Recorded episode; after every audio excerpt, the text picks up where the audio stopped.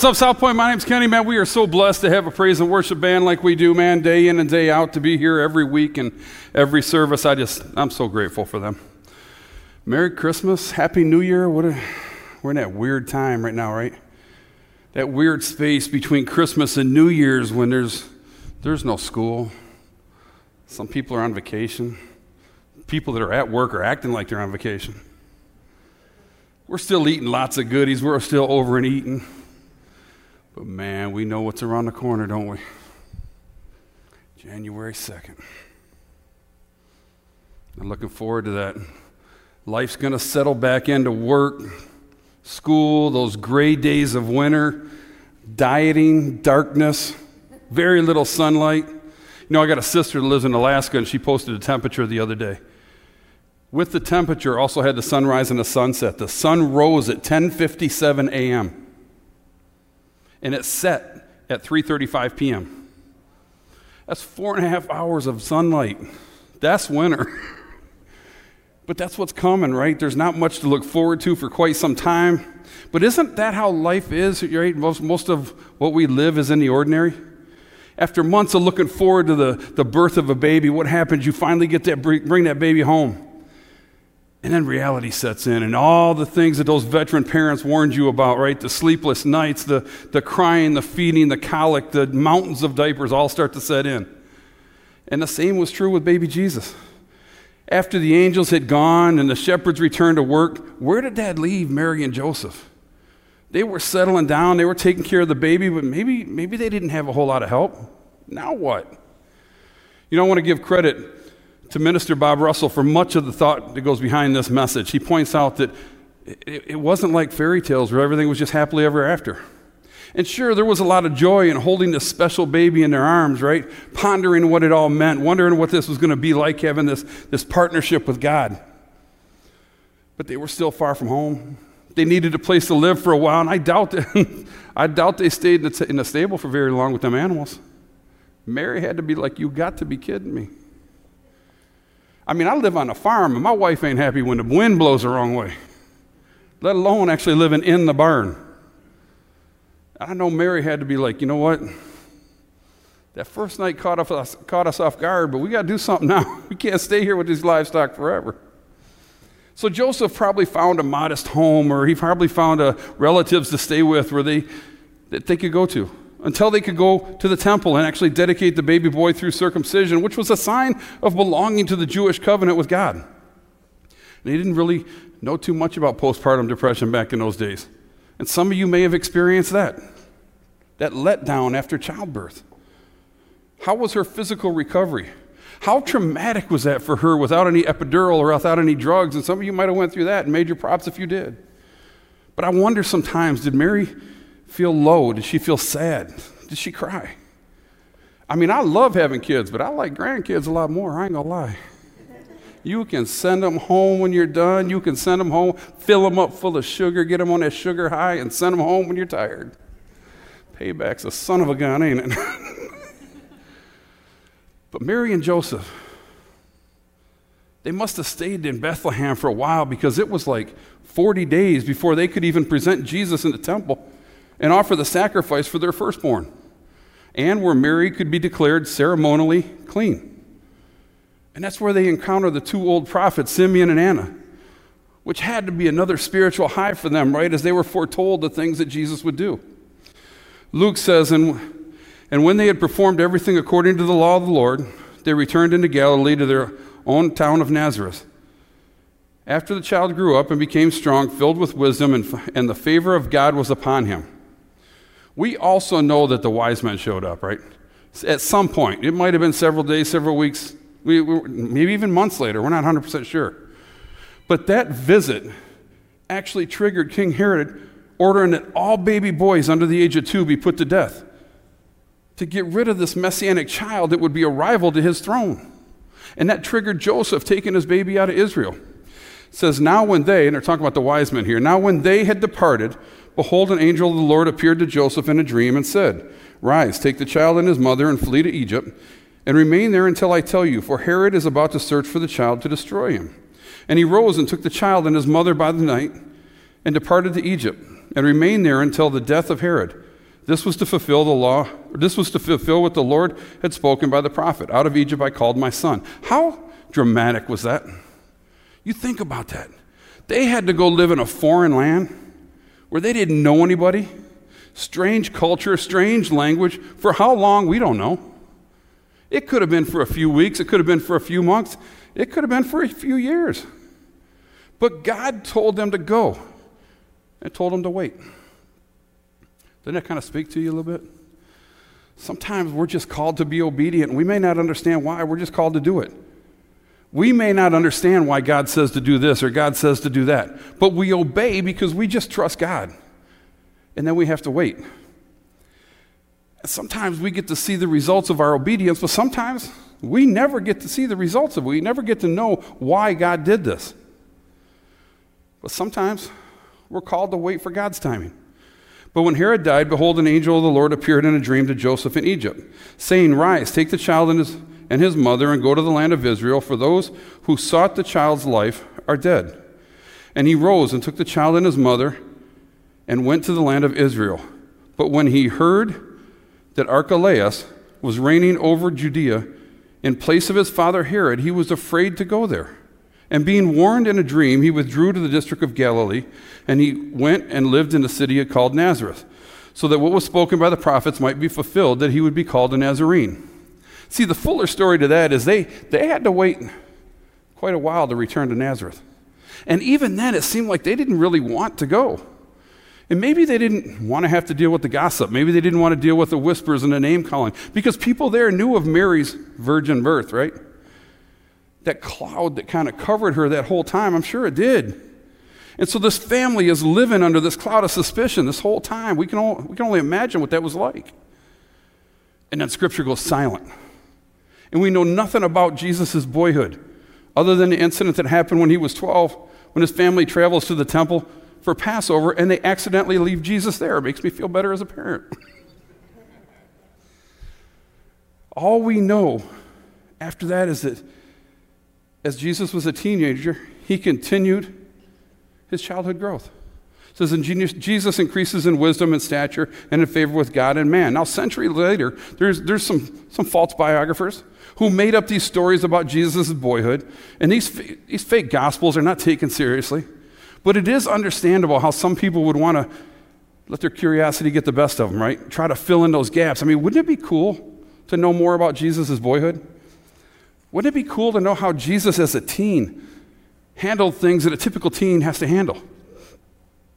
But God didn't tell us about Jesus' childhood because it's not something we need to know. The real Gospels, written by contemporaries and, and eyewitnesses of Jesus, they, they have a purpose. And that's to direct us to the saving work of Jesus, focusing on his entry into the ministry around the age of 30, leading up to his crucifixion and resurrection around the age of 33. Until then, he was probably just known as a construction worker doing his family business. But think about Mary, man. She would have had to wait 33 years to be vindicated. See, the resurrection proved what she claimed all those years prior, proved that it was true and that Jesus was conceived by the Holy Spirit and that he was God's son. He's not Joseph or any other man's, he was divine.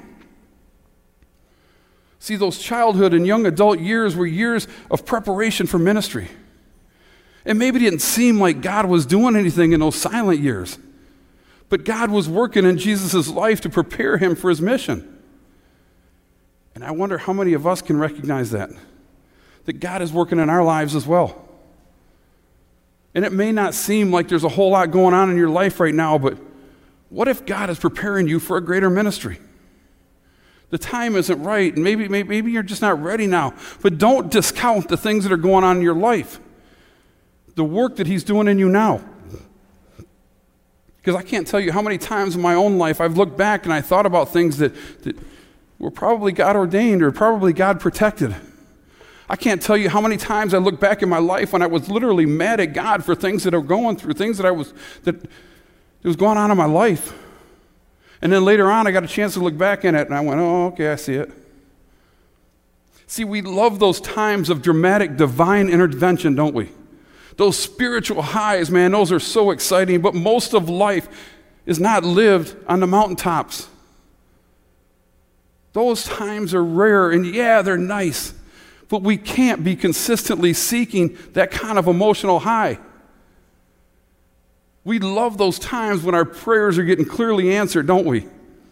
When we come back from a church retreat or we come back from a concert and we're on a spiritual high because something moved us.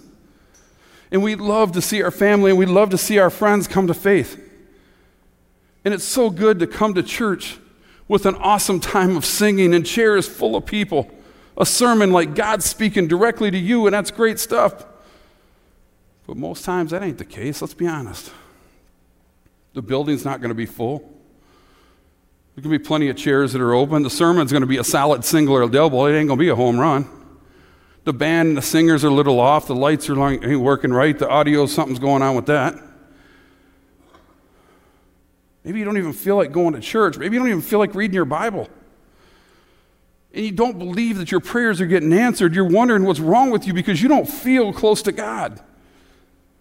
But I need you to remember this. See, Jesus is the three closest disciples Peter, James, and John literally had a mountaintop experience with God.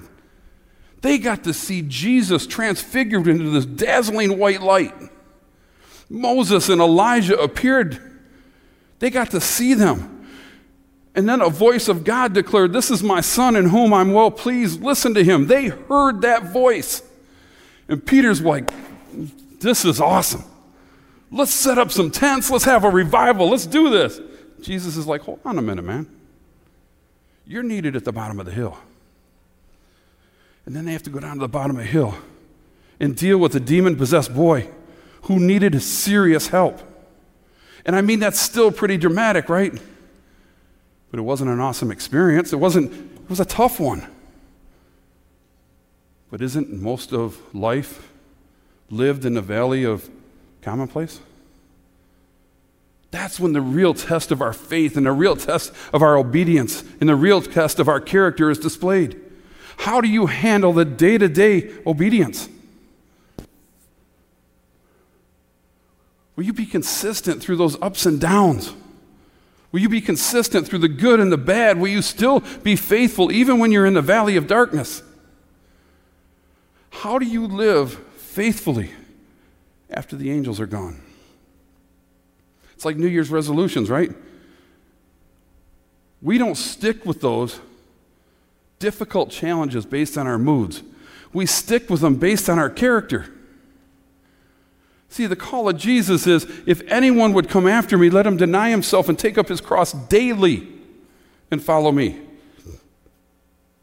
And listen, I say this all the time, and I'm going to say it again. I fail daily. And yes, I'm a human and I'm a pastor, and, eh, but I still make mistakes. I still get mad. I still say things I shouldn't. I still make mistakes. But are you obedient then? I mean, will you carry the Christmas spirit into next week, into next year?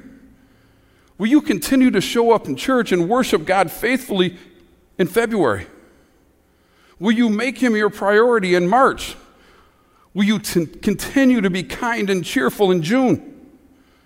Will you continue to be generous to those who need you and serve those who need you in August?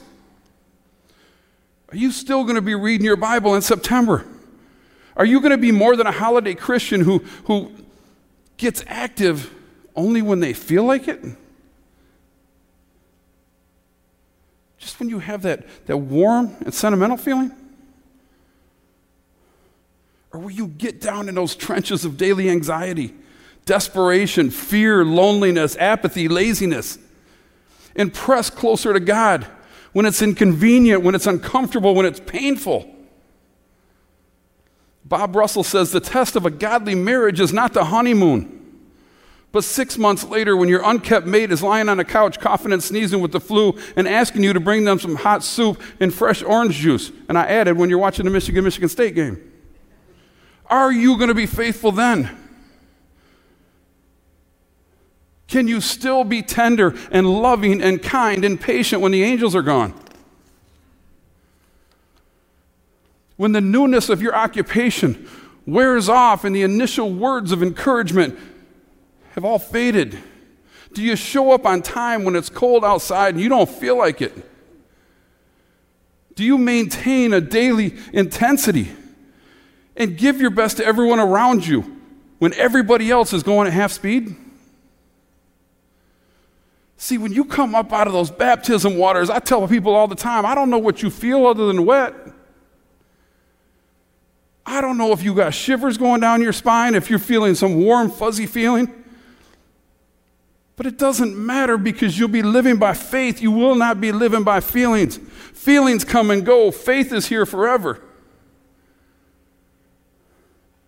And you may leave here and, God forbid, get in an accident. You might get into a fight with your spouse, or you might get in a fight with your parents. You may undergo some type of spiritual attack because Satan's upset because he lost you. And you may be tempted like never before. But ain't that life? The difference is now you have God to help you see through, help see you through it. See, it's, it's important that our expectations are realistic. Is 2022 going to be any better than 2021? Your family, your, your finances, your health, God forbid a death of a loved one. Nobody knows. That's why our big idea is the joy of Christmas is not about today or tomorrow, but about forever. See, man, he offers us hope. Hope that sustains us through good times and through bad times. Jesus came and he changes, changes everything. Because regardless of what happens, we have a living hope through the resurrection of Jesus Christ from the dead to an inheritance that is imperishable, undefiled, and unfading, kept in heaven for you. See, you need Jesus not just because you might die today, but because we get to live on tomorrow and the next day and the next day and the next day. And every day after that. And if you don't have a relationship with Christ, you don't get to look forward to that. But you could fix that today. It is the best decision I ever made, and it's the best decision anybody that is saved, anybody that has a relationship with Him has ever made. And if you haven't made that decision yet, then today's the day and you can do that. And they have made it so simple. You just got to text your name 734 304 7248. Shoot an email to next at southpointccc.com. It really is that simple. If you're ready to take that step and have a relationship with Christ, Talk to somebody up front. There is not a question that you're going to ask that they're afraid you're going to ask. They're not, they're not afraid of tough questions because they're not afraid to say, I don't know. Maybe you just need somebody to pray with you. Man, they can help you in making the best decision you've ever made to help get you ready for baptism. If you're ready to be a Christ follower, do that. But if you're already a Christ follower, there's a couple other ways you can respond to what you've just heard. We're going to give back to God and we're going to finish this year strong. And when you give, you're actually investing in the, in the mission, right? Because important things happen and lives are changed. Your giving to our ministry has made it possible to make all kinds of differences. We saw God move in people's lives, and many people took the next step. But of course, the best thing is always the stories of people who have made decisions to follow Christ. And because of your giving and because of us being together in this, because we are the body of Christ, 83 people were baptized into Christ last year alone. You did that. Thank you for your giving. And if you're a guest today, man, we don't want your money. We don't want anything from you. If you want to give, feel free. But we do not want you to think it's something you have to do. Let it pass. But thank you guys for your faithful giving. You're also invited to share in this time of communion. When you come in each week, you pick up your communion at the doors and you peel back the cover and you eat the, eat the bread and drink the juice. And it represents the body of Christ and his blood to proclaim your belief in the gospel, to proclaim your need for a Savior, the value of fellowship But if you don't have a relationship with Christ, anybody can use these next few moments to pray, to reflect on their relationship with God, to confess anything that's keeping you far away from Him. Because I'm here to tell you, you are not here today by accident. Yesterday was Christmas. Today is probably the hardest day for anybody to come to church, and you're here for a reason. God loves you that much. 2 Corinthians 9:15 says, "Thanks be to God for his inexpressible gift." Father God, thank you so much. Thank you for loving us. Thank you for Jesus. Thank you for the gift. Thank you for his obedience. Thank you for the work you've done in this church, the people's lives that have changed, the people that you've fed through us, the people. Thank you for using us. People have been clothed, people have been put up temporary housing, people have been helped in ways we can't even comprehend. There are so many different avenues going on in this church that I'm sure none of us know 100% of what's going on, but you do. And you continue to work and you continue to thrive. Father God, help us to continue this mission. God, be with us so that we can glorify you in 2022. 21 was a rough one. But nothing was rough compared to what Jesus went through. So we ask you to use us. Use us in ways, use us in your ways. We don't know how that is, but you do. So the offer's there. Use us.